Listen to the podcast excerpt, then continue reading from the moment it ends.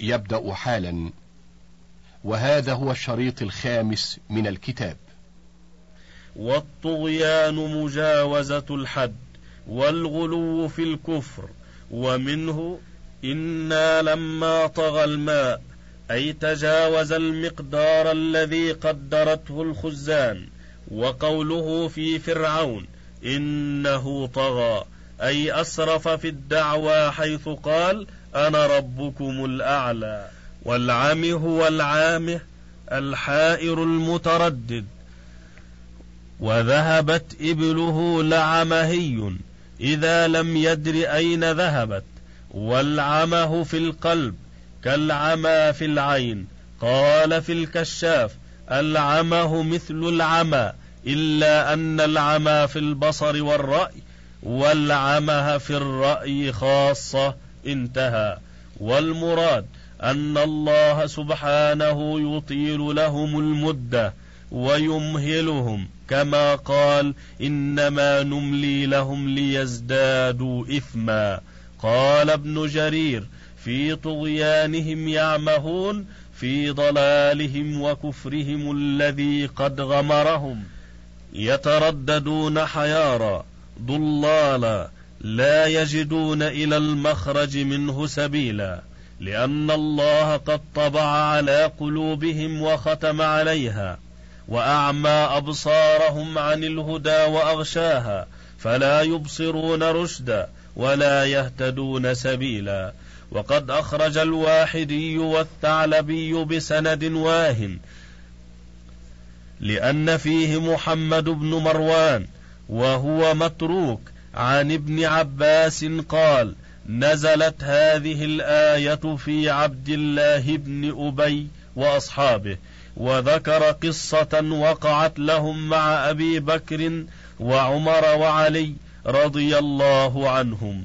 وأخرج ابن جرير وابن أبي حاتم عنه قال كان رجال من اليهود إذا لقوا أصحاب النبي صلى الله عليه وآله وسلم أو بعضهم قالوا إنا على دينكم وإذا خلوا إلى شياطينهم وهم إخوانهم قالوا إنا معكم على مثل ما أنتم عليه إنما نحن مستهزئون بأصحاب محمد الله يستهزئ بهم قال يسخر بهم للنقمة منهم ويمدهم في طغيانهم.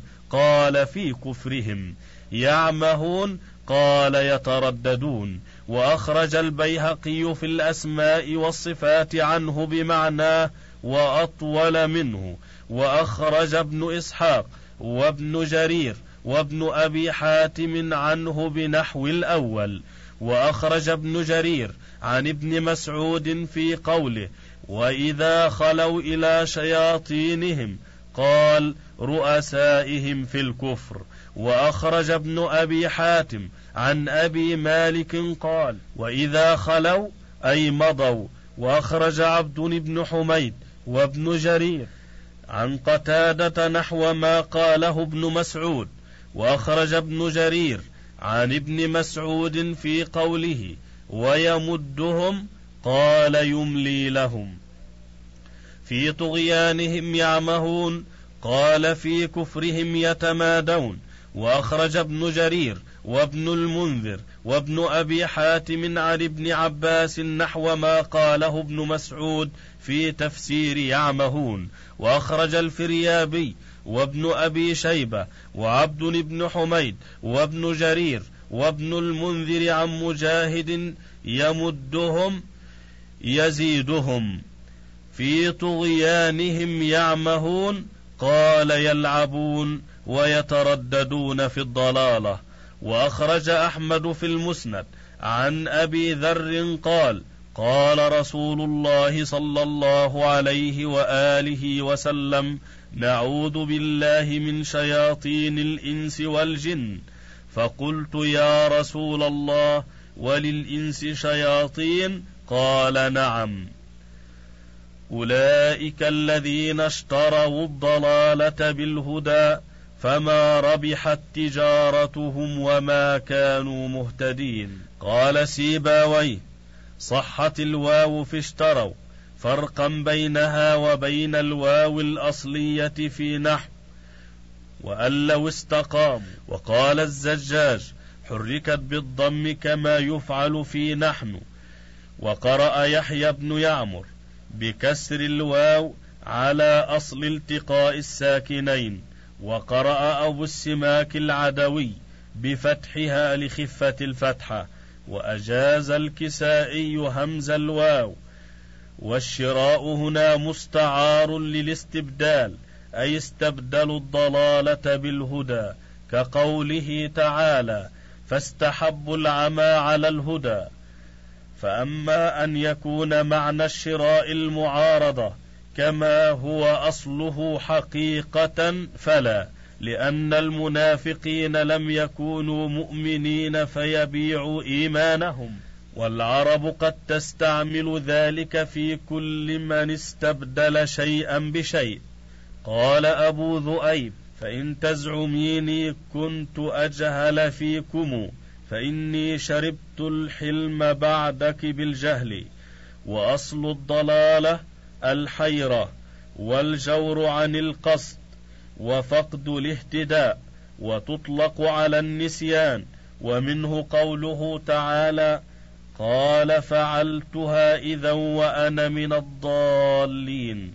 وعلى الهلاك كقوله وقالوا أإذا ضللنا في الأرض وأصل الربح الفضل والتجارة صناعة التاجر وأسند الربح إليها على عادة العرب في قولهم ربح بيعك وخسرت صفقتك. وهو من الإسناد المجازي وهو إسناد الفعل إلى ملابس للفاعل كما هو مقرر في علم المعاني والمراد ربحوا وخسروا والاهتداء قد سبق تحقيقه أي وما كانوا مهتدين في شرائهم الضلالة وقيل في سابق علم الله وقد أخرج ابن إسحاق. وابن جرير وابن أبي حاتم عن ابن عباس قال اشتروا الضلالة بالهدى أي الكفر بالإيمان. وأخرج ابن جرير عن ابن مسعود قال أخذوا الضلالة وتركوا الهدى. وأخرج عبد بن حميد وابن جرير وابن أبي حاتم عن مجاهد قال آمنوا ثم كفروا. وأخرج عبد الرزاق وعبد بن حميد وابن جرير وابن أبي حاتم عن قتادة قال استحبوا الضلالة على الهدى. قد والله رأيتموهم خرجوا من الهدى إلى الضلالة ومن الجماعة إلى الفرقة ومن الأمن إلى الخوف ومن السنة إلى البدعة. مثلهم كمثل الذي استوقد نارا فلما اضاءت ما حوله ذهب الله بنورهم وتركهم في ظلمات لا يبصرون صم بكم عمي فهم لا يرجعون مثلهم مرتفع بالابتداء وخبره اما الكاف في قوله كمثل لأنها اسم أي مثل مثل كما في قول الأعشى أتنتهون ولن تنهى ذوي شطط كالطعن يذهب فيه الزيت والفتل وقول امرئ القيس. ورحنا بكبن الماء يجنب وسطنا تصوب فيه العين طورا وترتقي أراد مثل الطعن وبمثل ابن الماء ويجوز أن يكون الخبر محذوفا أي مثلهم مستنير كمثل فالكاف على هذا حرف. والمثل الشبه والمثلان المتشابهان والذي موضوع موضع الذين أي كمثل الذين استوقدوا وذلك موجود في كلام العرب كقول الشاعر وإن الذي حانت بفلج دماؤهم هم القوم كل القوم يا أم خالدي ومنه وخضتم كالذي خاضوا ومنه والذي جاء بالصدق وصدق به أولئك هم المتقون ووقود النار. سطوعها وارتفاع لهبها واستوقد بمعنى أوقد مثل استجاب بمعنى أجاب فالسين والتاء زائدتان قاله الأخفش ومنه قول الشاعر وداع دعا يا من يجيب إلى الندى فلم يستجبه عند ذاك مجيب أي يجبه. والإضاءة فرط الإنارة وفعلها يكون لازما ومتعديا. وما حوله قيل ما زائدة وقيل هي موصولة في محل نصب على أنها مفعول أضاءت. وحوله منصوب على الظرفية وذهب من الذهاب وهو زوال الشيء وتركهم أي أبقاهم.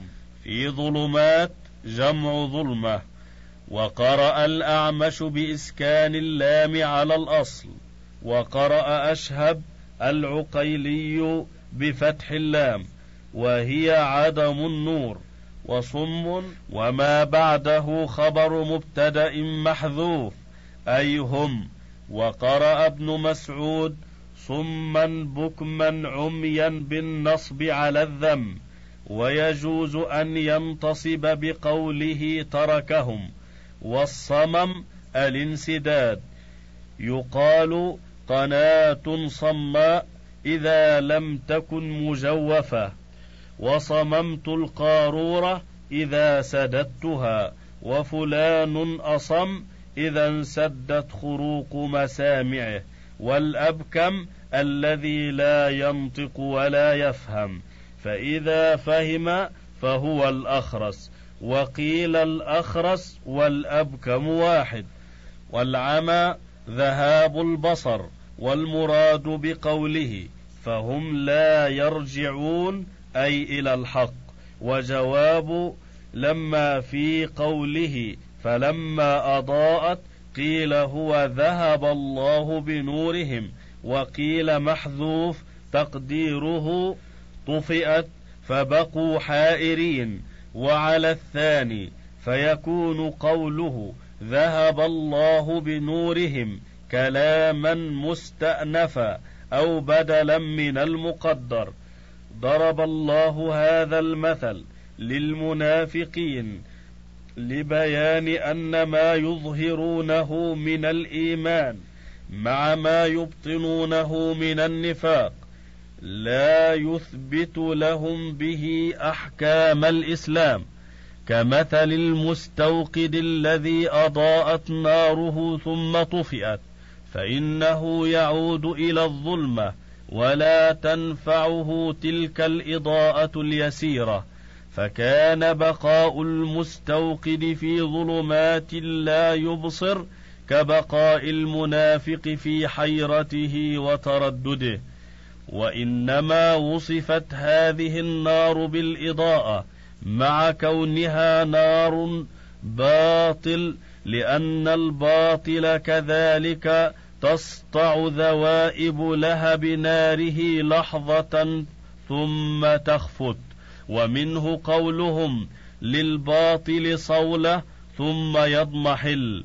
وقد تقرر عند علماء البلاغة أن لضرب الأمثال شأنا عظيما في إبراز خفيات المعاني ورفع استار محجبات الدقائق ولهذا استكثر الله من ذلك في كتابه العزيز. وكان رسول الله صلى الله عليه وآله وسلم يكثر من ذلك في مخاطباته ومواعظه. قال ابن جرير إن هؤلاء المضروب لهم المثل. ها هنا لم يؤمنوا في وقت من الأوقات. واحتج بقوله تعالى ومن الناس من يقول آمنا بالله وباليوم الآخر وما هم بمؤمنين. وقال ابن كثير إن الصواب أن هذا إخبار عنهم في حال نفاقهم وكفرهم.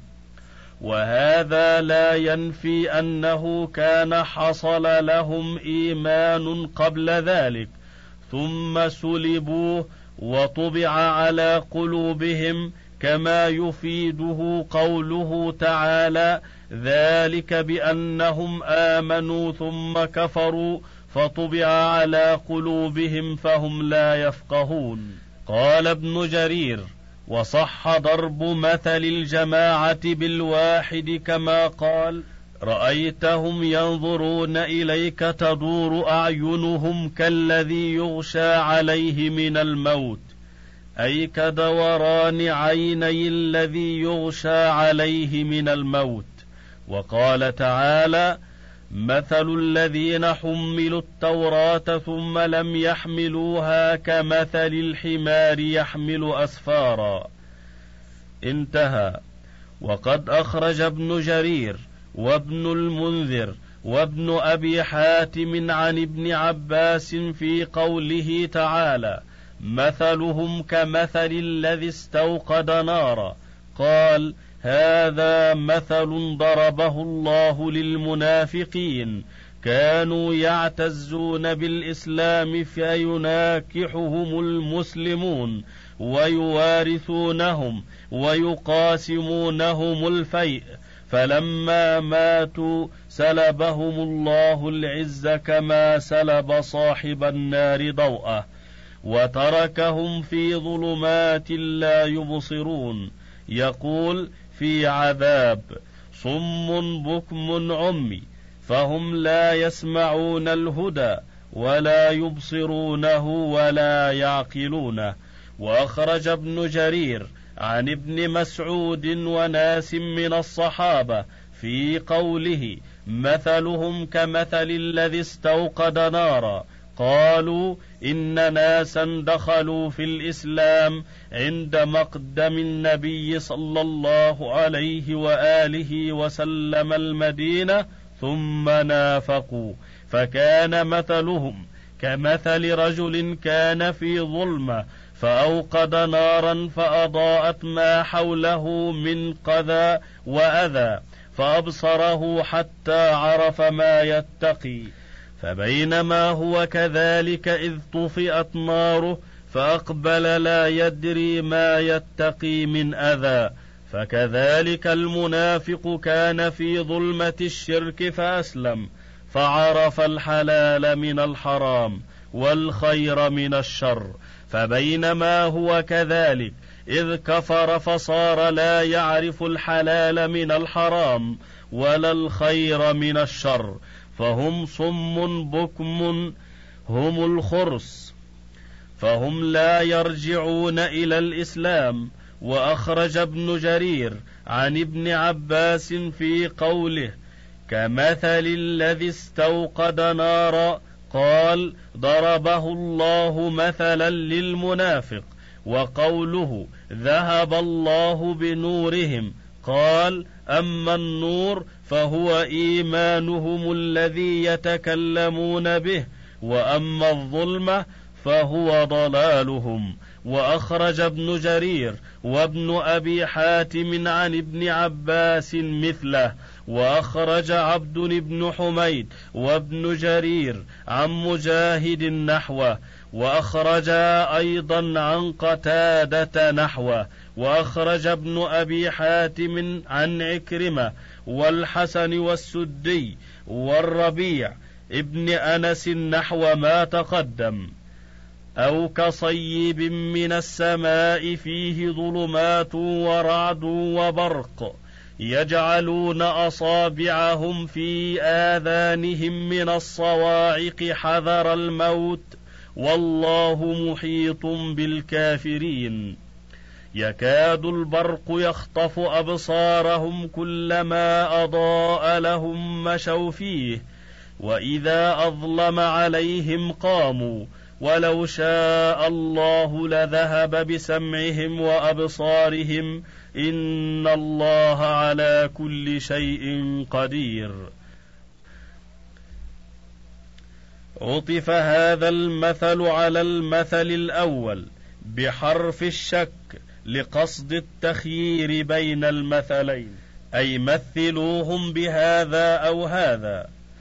وهي وان كانت في الاصل للشك فقد توسع فيها حتى صارت لمجرد التساوي من غير شك وقيل إنها بمعنى الواو قاله الفراء وغيره وأنشد وقد زعمت ليلى بأني فاجر لنفسي تقاها أو عليها فجورها وقال آخر نال الخلافة أو كانت له قدرا كما أتى ربه موسى على قدري والمراد بالصيب المطر واشتقاقه من صاب يصوب إذا نزل قال علقمة فلا تعدلي بيني وبين معمري سقتك روايات الموت حيث تصوبي وأصله صيوب اجتمعت الياء والواو وسبقت إحداهما بالسكون فقلبت الواو ياء وأدغمت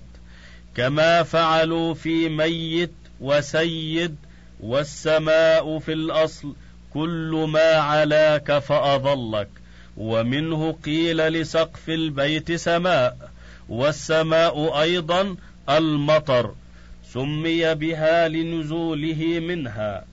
وفائدة ذكر نزوله من السماء مع كونه لا يكون إلا منها أنه لا يختص نزوله بجانب منها دون جانب. وإطلاق السماء على المطر واقع كثيرا في كلام العرب فمنه قول حسان ديار من بني الحسحاس قفر. تعفيها الدوامس والسماء وقال اخر اذا نزل السماء بارض قوم والظلمات قد تقدم تفسيرها وانما جمعها اشاره إلى انه انضم إلى ظلمه الليل ظلمه الغيم والرعد اسم لصوت الملك الذي يزجر السحاب وقد أخرج الترمذي من حديث ابن عباس قال سالت اليهود النبي صلى الله عليه وآله وسلم عن الرعد ما هو؟ قال ملك من الملائكة بيده مخاريق من نار يسوق بها السحاب حيث شاء الله. قالوا فما هذا الصوت الذي نسمع؟ قال زجره بالسحاب إذا زجره حتى ينتهي إلى حيث أمر. قالت صدقت. الحديث بطوله وفي إسناده مقال. قال القرطبي وعلى هذا التفسير أكثر العلماء. وقيل هو اضطراب أجرام السحاب عند نزول المطر منها. وإلى هذا ذهب جمع من المفسرين تبعا للفلاسفة وجهله المتكلمين وقيل غير ذلك. والبرق مخراق حديد بيد الملك الذي يسوق السحاب وإليه ذهب كثير من الصحابة وجمهور علماء الشريعة للحديث السابق. وقال بعض المفسرين تبعا للفلاسفة إن البرق ما ينقدح من اصطكاك أجرام السحاب المتراكمة من الأبخرة المتصعدة المشتملة على جزء ناري يلتهب عند الاصطكاك. وقوله يجعلون أصابعهم في آذانهم جملة مستأنفة لا محل لها كأن قائلا قال فكيف حالهم عند ذلك الرعد؟ فقيل يجعلون أصابعهم في آذانهم. وإطلاق الإصبع على بعضها مجاز مشهور والعلاقة الجزئية والكلية لأن الذي يجعل في الأذن إنما هو رأس الإصبع لا كلها والصواعق ويقال الصواقع هي قطعة نار تنفصل من مخراق الملك الذي يزجر السحاب عند غضبه وشدة ضربه لها. ويدل على ذلك ما في حديث ابن عباس الذي ذكرنا بعضه قريبا. وبه قال كثير من علماء الشريعة ومنهم من قال إنها نار تخرج من فم الملك وقال الخليل هي الواقعة الشديدة من صوت الرعد يكون معها أحيانا قطعة نار تحرق ما أتت عليه وقال أبو زيد الصاعقة نار تسقط من السماء في رعد شديد. وقال بعض المفسرين تبعا للفلاسفة ومن قال بقولهم إنها نار لطيفة تنقدح من السحاب إذا اصطكت أجرامها. وسيأتي في سورة الرعد إن شاء الله في تفسير الرعد والبرق والصواعق ما له مزيد فائدة وإيضاح. ونصب حذر الموت على أنه مفعول لأجله. وقال الفراء منصوب على التمييز. والموت ضد الحياة. والإحاطة الأخذ من جميع الجهات حتى لا تفوت المحاط به بوجه من الوجوه. وقوله يكاد البرق يخطف أبصارهم جملة مستأنفة كأنه قيل فكيف حالهم مع ذلك البرق؟ ويكاد يقارب والخطف الأخذ بسرعة ومنه سمي الطير خطافا لسرعته وقرأ مجاهد يخطف بكسر الطاء والفتح أفصح. وقوله كلما أضاء لهم مشوا فيه كلام مستأنف كأنه قيل كيف تصنعون في تارتي خفوق البرق وسكونه وهو تمثيل لشدة الأمر على المنافقين بشدته على أهل الصيب. ولو شاء الله لذهب بسمعهم وأبصارهم بالزيادة في الرعد والبرق. إن الله على كل شيء قدير. وهذا من جملة مقدوراته سبحانه. وقد أخرج ابن جرير وابن المنذر وابن أبي حاتم عن ابن عباس قال أو كصيب هو المطر. ضرب مثله في القرآن.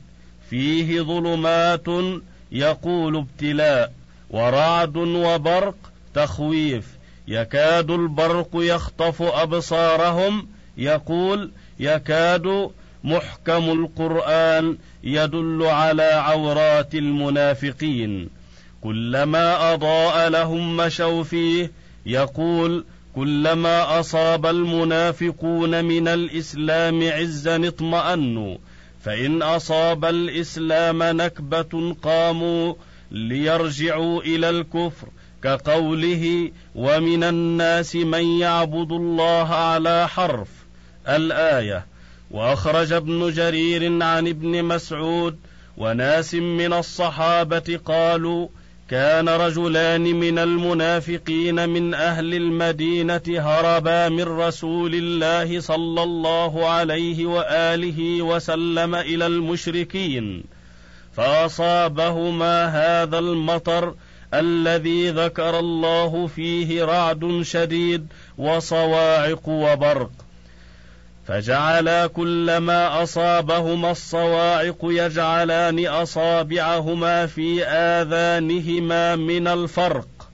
أن تدخل الصواعق في مسامعهما فتقتلهما. وإذا لمع البرق مشيا في ضوئه وإذا لم يلمع لم يبصرا قاما مكانهما لا يمشيان فجعلا يقولان ليتنا قد أصبحنا فنأتي محمدا فنضع أيدينا في يده فاصبحا فاتياه فأسلما ووضعا أيديهما في يده وحسن إسلامهما فضرب الله شأن هذين المنافقين الخارجين مثلا للمنافقين الذين بالمدينة. انتهى الوجه الأول فضلا اقلب الشريط.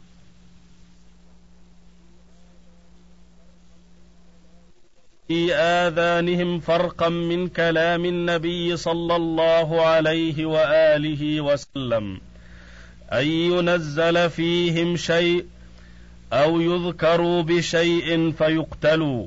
كما كان ذلك المنافقان الخارجان يجعلان أصابعهما في آذانهما. وإذا أضاء لهم مشوا فيه أي فإذا كثرت أموالهم وأولادهم وأصابوا غنيمة وفتحا مشوا فيه وقالوا إن دين محمد